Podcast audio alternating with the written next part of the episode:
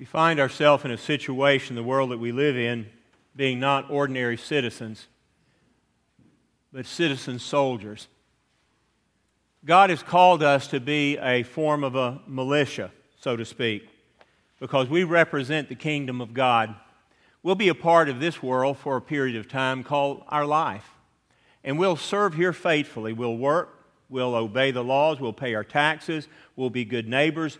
But we are here to assimilate the gospel to those round about us and to grow up a people for His name, to build up His kingdom. That's what we're about. As Christians, we stay focused on that and we never leave that.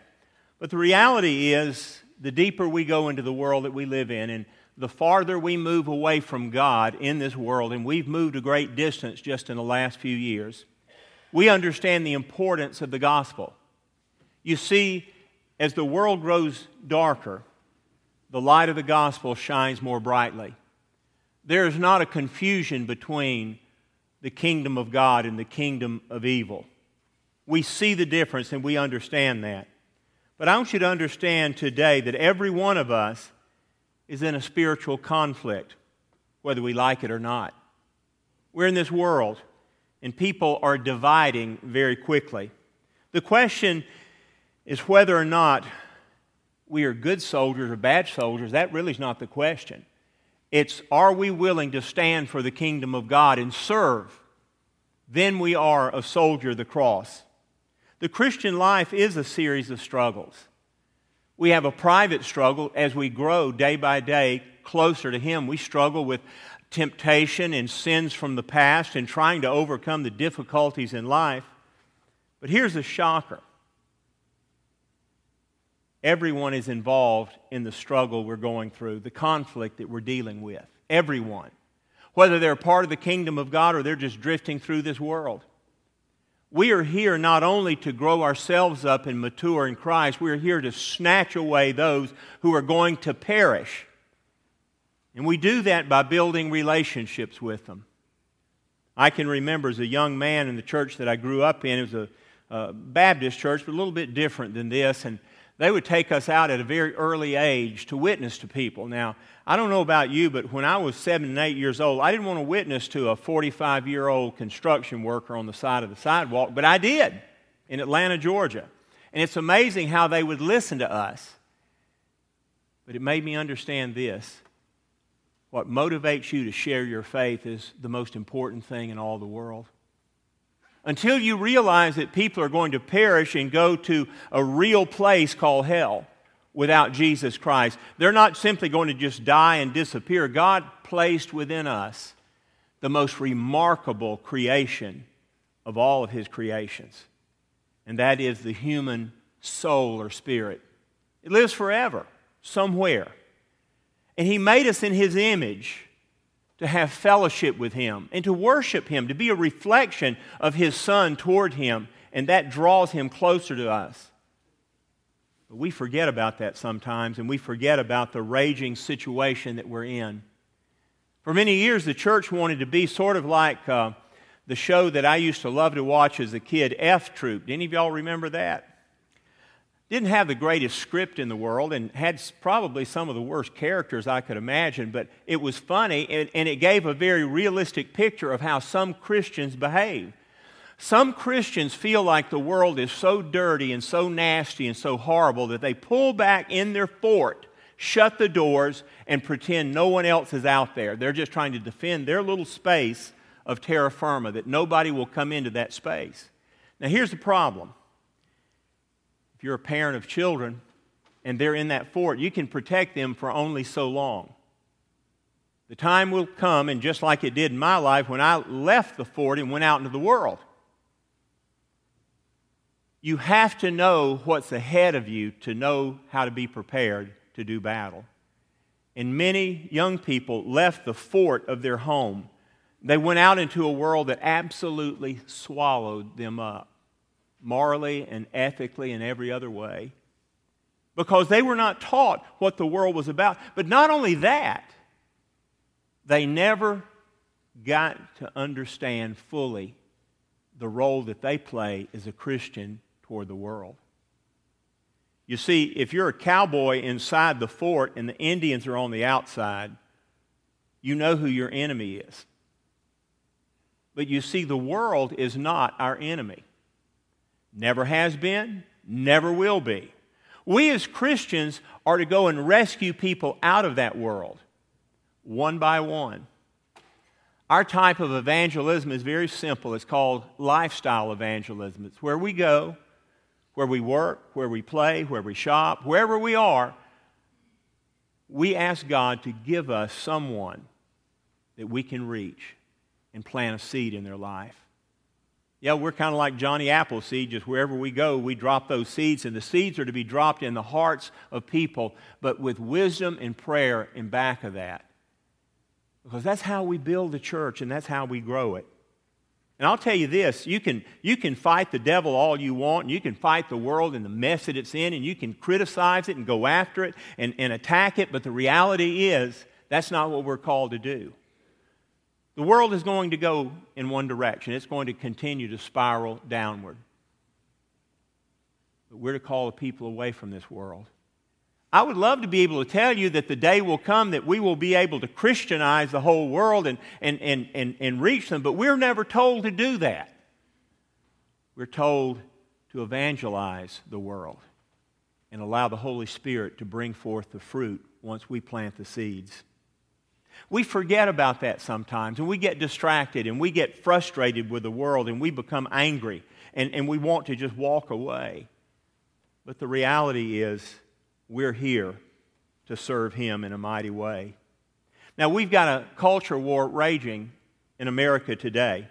It's very real. The, uh, the, the roots are, are, are in the things of the Spirit, but not the Holy Spirit. The evil spirit, Satan himself and his minions. He's in control. He's leading a lot of people in that direction. You're hearing it over and over and over again. You, you are called evil if you're a Christian. And the day has come that we've returned to the time of Jesus when Christians are persecuted and no one condemns that persecution. But we don't look down, we don't look away, and we certainly don't run from what's before us. You know, when we look back at the origin of our country, we understand this that the, the, the Puritans and the Pilgrims came here in the 1600s because they were being persecuted in England. There were other religious groups that came from Europe because they were persecuted. And they came to this country for religious freedom so they could worship as they desire. They were Judeo Christians. They understood God's word, they followed His law they had a built in respect for others. Don't be duped into believing that America is not as, Christ, uh, as, as much a moral world as it should be, and therefore we need to accept in every sort of religious belief that is there. Dear friend, there's only one book that teaches the value of human life and love for one another and the desire to come to know your Creator and that's God's holy word. I've had people tell me, even recently in the last few, few weeks, they say, Oh, you know, there are many ways of getting to heaven. I said, I, You can say that all you want, but that's not what God's word says. Jesus made it pretty plain. He was and is and will always be the only way to heaven. And the reason he is is because he purchased that way to heaven. Buddha didn't pur- purchase that way. Absolutely not. He couldn't have. No man, woman, or child can earn it. I've always said it's amazing what Jesus did for us because if a person were able to come into the world and be perfect and live a perfect life and then die a perfect death, the only person they could really save would be themselves. But Jesus did more than that. Jesus died for the sins of every person that will ever live.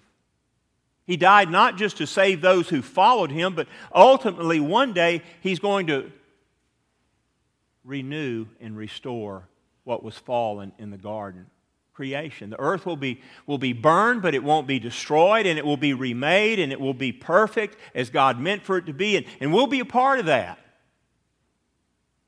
And God wants us to be a part even now as soldiers of the cross. we are called to do that in a mighty way. Timothy's call to preach and to be a pastor in Ephesus was confirmed by many, but Paul is putting his stamp of approval on that. Paul is charging him with what he should do and explaining to him what it means to, to be a follower of Christ, to be a soldier of the cross. And remember, their idea of a soldier back then was, was the image and the picture of one who is obedient to another. They don't just simply go out and do what they desire, but they are trained, well trained. So I want to think for a few minutes about three different ideas that are given here by the Apostle Paul the image of a soldier the image of an athlete competing in a game, and then the image of a farmer. All three of these are, are wonderful portraits of what we are to be as Christians. And in a dark world that is so broken up, we can stand back in horror and look at what's happening and say, oh my goodness, I only thought that would happen after I was out of this world, but I'm here and it's happening now. No, we don't, we don't have that kind of attitude. What we do is we go forward and we prepare to attack. One of my favorite images is from one of the writings of, of one of the soldiers back in the, in the 1880s that was out west when they were trying to go into to, uh, very rough territory and claim it for the United States government. And there was a time when they had an old colonel that went out, and they said he was so aged he could barely stay on top of his horse. But he led his little platoon out there, and they got out in the middle of, of a desert, and suddenly, without anything to, to, to warn them about it, they were surrounded by about 6,000 Native Americans. And they didn't come with a peace pipe, they were ready to kill. And they said that they looked at the old colonel and he looked absolutely delighted, and all of those with him were absolutely terrified. And it is said that the last thing he said to them was, as he drew his sword, he said, That's right, men, don't let a one of them get away. Now, I love that attitude. Now, granted, the man did die, but he fought valiantly. He did not give up, he did not get discouraged, he did not walk away. Now, here's the good news the battle has already been won against evil. Satan is a defeated foe, but he still wants to destroy as much as he can destroy. He can't take away your salvation, but he can make you, if you allow him, and if you allow him to penetrate your heart and misguide you, he can lead you to live as if you're not saved at all. He can actually use you to fight the kingdom of God. Now, the idea of, of one of us being a traitor to the cross is a terrifying thought, but we can fall into that trap, and we must be careful not to go there. So the first thing I want to think about is what we're expected, what's expected of us, and I would say to begin with, number one, we're called to guard what is being taught. The soldier of the cross understands the boundaries and the parameters with which he is to go out into battle and we understand what we believe. We understand why we are to go forth and to share with others. I remind you that there's a lot of false teaching in the world today, and some of it is closer to us than we realize. People think that if they speak some word that sounds religious, that it's of God, and that is simply not true. There's only one standard that we can use to judge what is right and what is wrong, and that's God's Word. People love to, to, to use flowery language and, and what we call uh, God speak and try to make it sound like God is saying something that he never said in Scripture. Don't listen to that person. That's why it's important for you to read God's Word on a regular basis. Understand what it says. And if you understand that, you, when you hear something that doesn't quite fit in God's Word, you will know immediately that it's false. You'll know immediately that that person is taking you to another place. Remember this God's word never exalts us, it exalts Christ. And if you're a follower of Christ, you're not going to build yourself up. You, and, in humble meekness, will share the truth of the gospel. You'll confess your sins to others. You'll let them know that you're weak and you're frail. but you'll also let them know that you are fighting for Christ in His work. We know it's an uphill battle against evil. We know there are a lot of churches and denominations and belief systems out there that, that are, are taking us 180 degrees away from Christ. But they sound good and they look good and, and they're presented in a sharp way. You know, it's amazing in Scripture it says, you, may wage the good warfare fight, but when you engage in battle, engage strongly. And the word strongly there that's used in, in uh, the, the passage doesn't mean your strength, it means God's strength. And that strength comes from knowing what He wants you to do, to not get distracted from it. A soldier will not allow the affairs of life to interfere with his performance and his duty. You won't do that. It's important for us to understand that while we're in this world, we're to be in the world but not of the world. And what that means is we're not to get distracted as we're going down the road. We're not to be drawn into something that is not pleasing to Christ. We're not to get caught up with, with, with the pleasures of this life or the positions and authorities that people have in this world or the possessions that they have that, that really, I've often said, possessions we don't possess them, they possess us. They give us responsibility. I mean, ever since that program came out some years ago about hoarders, it frightens me that there are people who believe that somehow there's security in stuff, and it's simply not true. During the Great Depression and during the Dust Bowl out in the Midwest and the West, thousands of Americans starved to death, had nothing to eat. And now, some people, the children and grandchildren of those folks, are so terrified about the idea of going back to that that they overindulge. And they feel that somehow they can build their own wall of security, and that's simply not true. Our faith and trust has to be in Christ and Christ alone. But secondly, the word that's given here is to an athlete, and I love the image of this because everyone that he's writing to understood about the games and about how an athlete would prepare for the games. We're told that if we are to win, we must obey Christ. We must follow the rules, so to speak. You know, it, it's, it's unusual that, that when you compete for a prize, there are standards and there are rules. I walked in one day on uh, some folks here in town, not necessarily church members, but some folks, and they were playing a card game. And at the moment that I walked in, they weren't exactly playing the card game, they were fussing over the rules. And finally, one of the people there, who was a very fine lady, reached in her purse and she said, Here is the rule book. And she stated the rules, and suddenly everybody got quiet and they fell back in line. That's why God's Word matters to us. There's a way that you run the race, there's a standard that you live by. Christ expects it. You know, back in, in the day that they're speaking of here, Paul is talking about the athletes that would compete there. They had to have at least 10 months of dedicated uh, uh, practice working towards the training they needed that would diligently prepare them to compete. They had to give that amount of time. And they had to follow the rules. I remember years ago watching on television um, a race. It was greyhounds were racing. And this one greyhound, I don't know if greyhounds have ADHD, but this one did.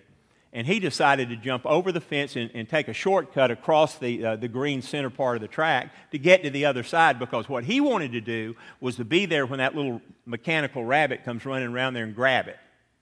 Well, it was very entertaining and everybody laughed and everything, but guess what? He was totally disqualified. In fact, I don't even know if he ever made it on the track again. Sometimes in life, we figure out another way to do things. We think that somehow God's way is not the best way. And we deviate away from what He's told us to do. And it's not entertaining and it's not productive. Many wonderful people have been sidelined for not following the rules that Christ has given to us. And here's what's sad when we fall away from the rules and try to cut corners, something terrible happens. Satan intervenes and uses that person as a testimony of the failure of Christianity. One of the most difficult things you'll ever do is try to get someone to come to church who's been hurt or discouraged or attacked by one of those people. They'll say, I'd, I'd love to come to church, but, but you don't know what I've been through. You don't understand. I, I've, I've seen it from the inside out, and I know what's going on. And, and I can speak to that truthfully because I've been through that. It happened to me at age 18. There was a horrible fight in the church, a bad fight. It's a business meeting. I've always said that, that business meetings in church are, are either the, they, they should be, and I always have strived to do that here, they should be the dullest time we get together. They should just be a time where we celebrate the great acts of God and the wonderful things, and we should not have a discussion. Back row there is our treasurer. And Bruce, I want him to say 98% of what's said in, in that meeting discussing that, and, and he does something so well. He didn't pay me to do, say this, by the way. He's always uplifting and encouraging of those who are involved in ministry.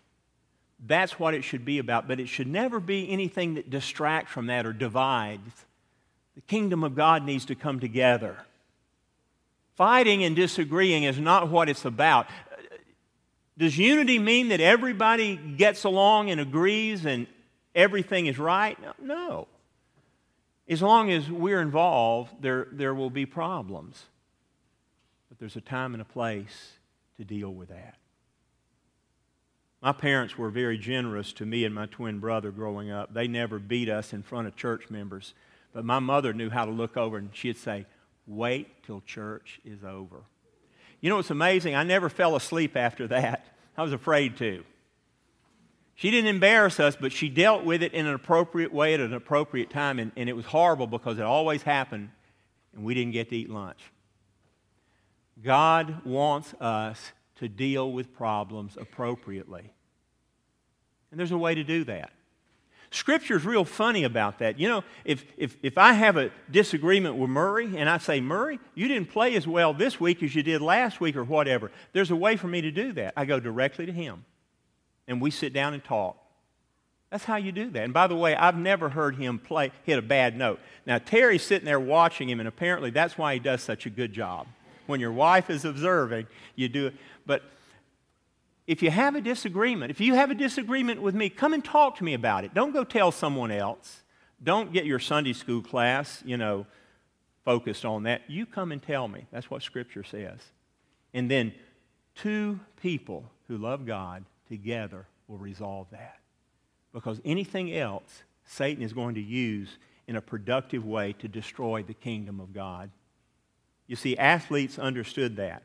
They understood the rules and following them. But lastly, I want you to think about this.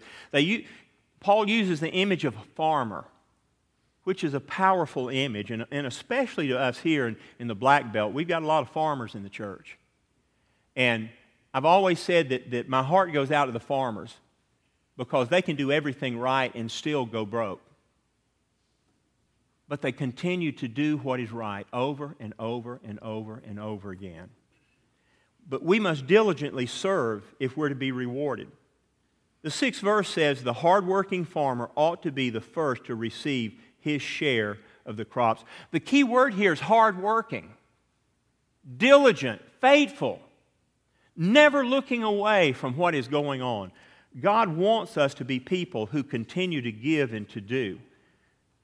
The picture here we're getting is in three measures. Number one, the diligent soldier has approval from his commander.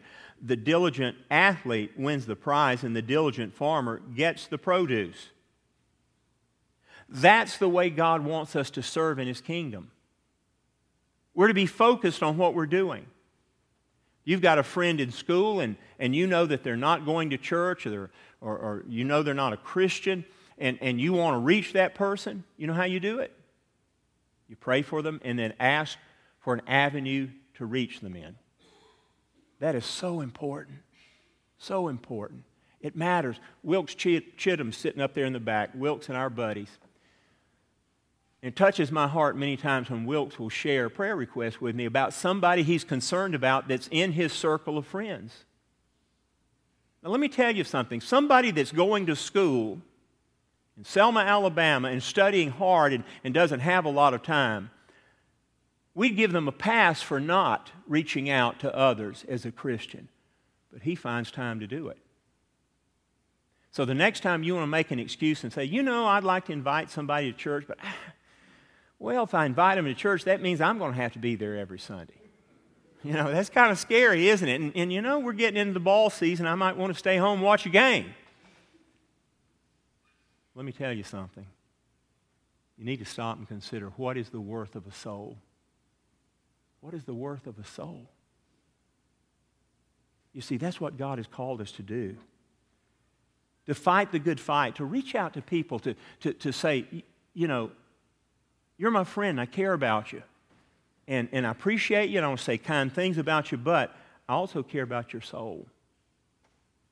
And I want to be on mark with you. I, I want you to know that, that you, you matter to me. I pray for you. And nothing would make me any more proud than for you to come church with me. We've got to reach people that way. I don't know if any of y'all remember the 2004 Olympics, but there was a fellow that competed in the Olympics, Matt Emmons. He was a great guy. He was a, a accounting major in college and found time to compete. He was a, a four year member. Think about this. For four years, he was a member of the University of Alaska rifle team. Now, if there's something you need to know about in Alaska, it's how to shoot a gun and they're good at that there. And he was great. He was one of the best. In fact, in, in the Olympic Games, I'll never forget, he had one more shot, and they said, All you have to do is make a 7.2 out of 10, just 7.2, and you've got the gold. And he knew that. He knew it. He knew that his next shot would be a simple one because he regularly would score 8.6 to 9.3. This was a piece of cake. Put his gun up on the mount, looked at the target, and I mean, with four seconds, bam, crack shot, dead in the center. And people very quietly clapped once or twice and stopped because Matt Emmons hit the target next to him, not his target.